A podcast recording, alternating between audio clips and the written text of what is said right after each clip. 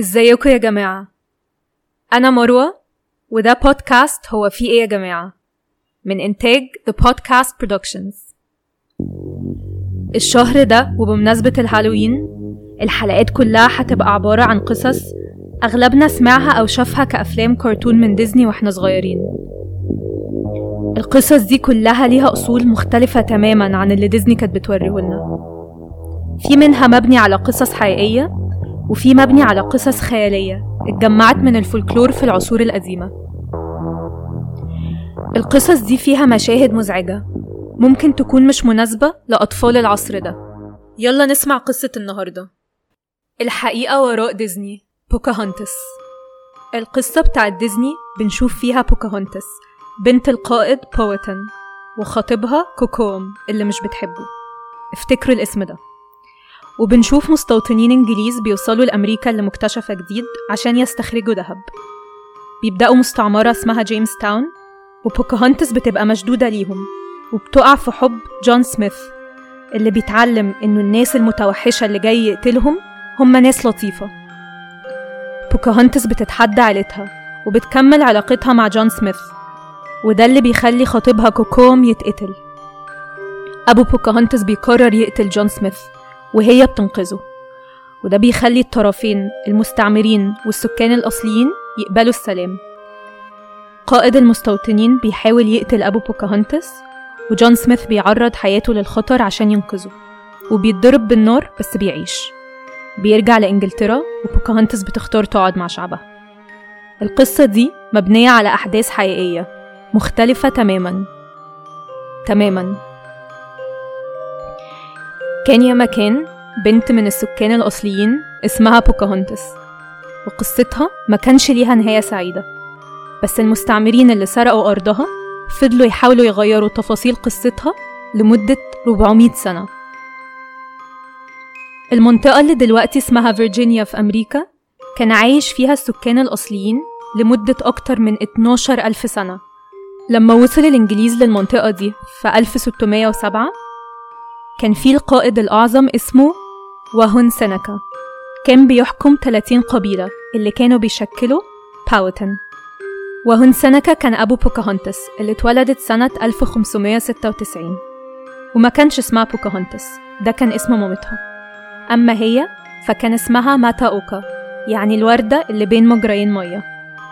لما مراته ماتت حزن جدا وماتا أوكا بقت الابنة المفضلة ليه لأنها شبه مامتها. وكان بيناديها باسم بوكاهونتس لأنها كانت بتفكره بيها. لما كان عندها 11 سنة في 1607 الإنجليز جم الأرض دي عشان يبنوا مستعمرة سموها جيمس تاون وجه معاهم جون سميث اللي كان وقتها عنده 27 سنة.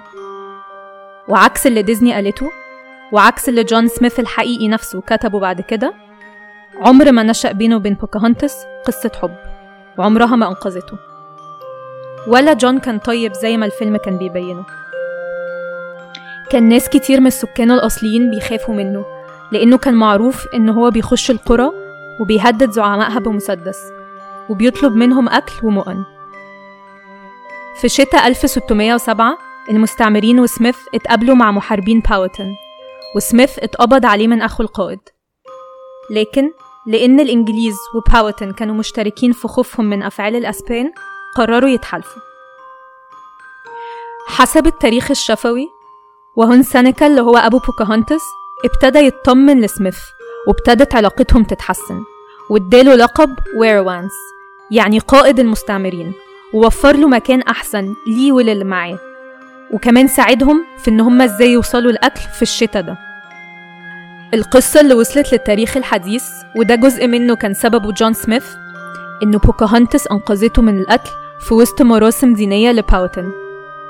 بس الحقيقة إنه ما كانش فيه أي سبب لقتل شخص في مراسم تكريمه بلقب ويروانس من الزعيم نفسه. ده كمان بالإضافة إنه الأطفال ما كانش مسموح لهم يحضروا المراسم دي.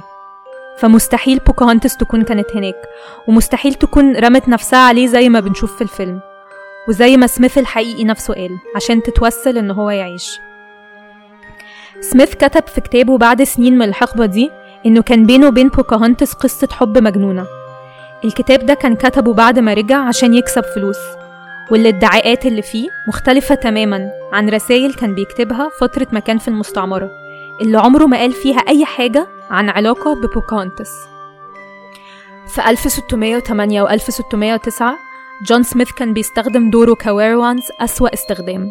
لما المستعمرين حاولوا يزرعوا الأرض وفشلوا ابتدوا يأمروا القرى المحيطة إنهم يدوهم أكل ومؤن. ده طبعا تحت تهديد السلاح. أبو بوكاهونتس اللي كانت نشأت بينه وبين سميث صداقة قال له أنا ما عملتش أي ويروانس عندي أحسن ما عملتك بس أنت أسوأ واحد فيهم. بوكاهونتس وصلت سن الرشد كانت وقتها حوالي 14 سنة وكان في مراسم بتختار فيها اسم جديد واختارت بوكاهونتس. وبعدها اتجوزت محارب اسمه كوكوم وراحت عاشت مع جوزها في قريته وحملت بعدها وخلفت طفل. القبائل الأصلية كان ليهم طقوس ولبس معين مناسب لحرارة الصيف زي إن الستات ما كانتش بتغطي صدرها والأطفال ما كانوش بيلبسوا أي حاجة. اتفاجئوا إن المستعمرين بقوا بيستهدفوهم وبيغتصبوهم وبقت الستات بيروحوا بنفسهم للمستعمرين عشان يحموا الأطفال. الاغتصاب في مجتمع البويتن كان حاجة غير مسموع عنها لأن عقوبته كانت حادة جدا. وما كانش عندهم سجون بس العقوبات للجرائم كانت النفي من القبيلة فلما ده حصل القبائل ابتدت تفكر تحارب. ساعتها المستعمرين ابتدوا يفكروا يخطفوا بوكاهانتس اللي هي تبقى بنت القائد الأعظم عشان يبقوا في موقف قوة. ولما بقت 15 سنة مستعمر إنجليزي اسمه كابتن سامويل أرجال راح القرية دي وطلب من زعيم القرية اللي هو كان أخو جوز بوكاهانتس إنه يسلمها وإلا القرية كلها هتدفع التمن. فالزعيم وافق على وعد من سامويل إنه هيرجعها تاني. وطبعا ده ما حصلش. قبل ما تسيب القرية بوكاهانتس سلمت ابنها للستات اللي في القرية وهي أسيرة على السفينة ما كانتش عارفة إن في اللحظة دي المستعمرين قتلوا جوزها. ودي آخر مرة كانت بوكاهانتس تكون وسط قبيلتها. بس للأسف القصة بتسوء أكتر.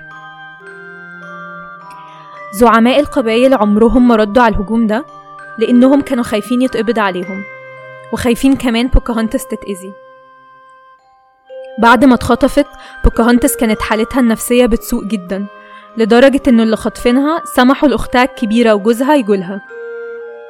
لما وصلوا بوكاهانتس حكت لهم إن تم اغتصابها ومن المحتمل إن يكون ده حصل كذا مرة ومن أكتر من شخص.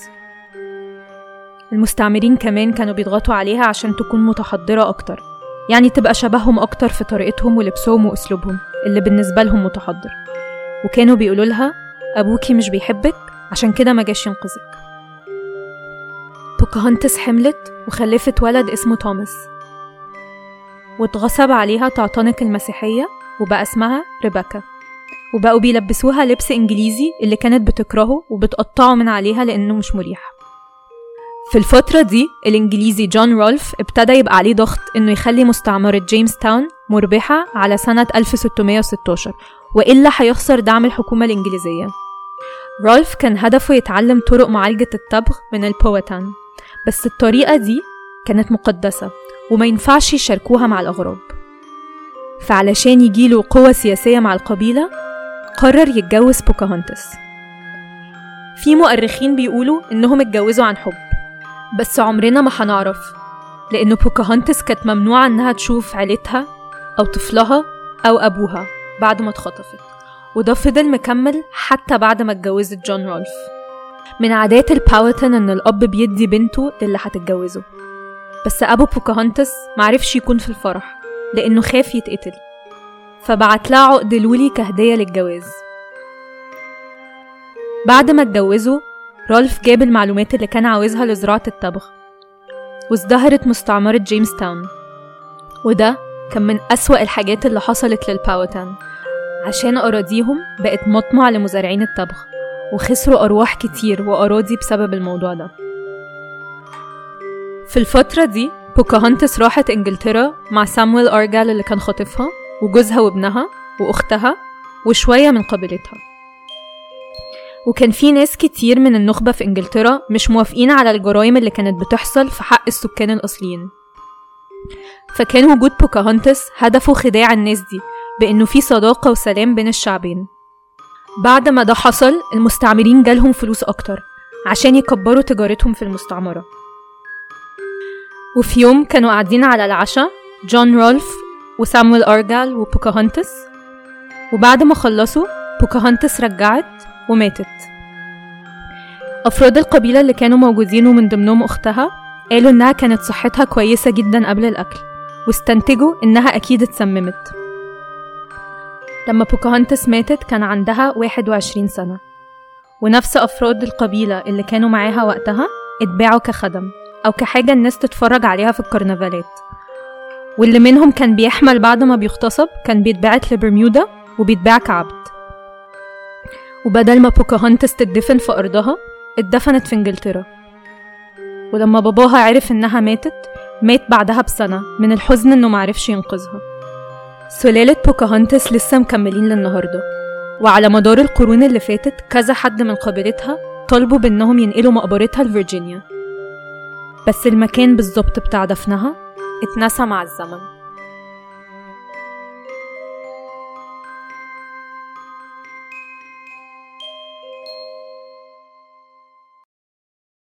دي كانت قصة النهاردة. لو عجبتكم أو حسيتوا إنكم عايزين تقولوا هو في إيه يا جماعة يبقى ما تنسوش تعملوا like و subscribe و share واستنوا القصة الجاية.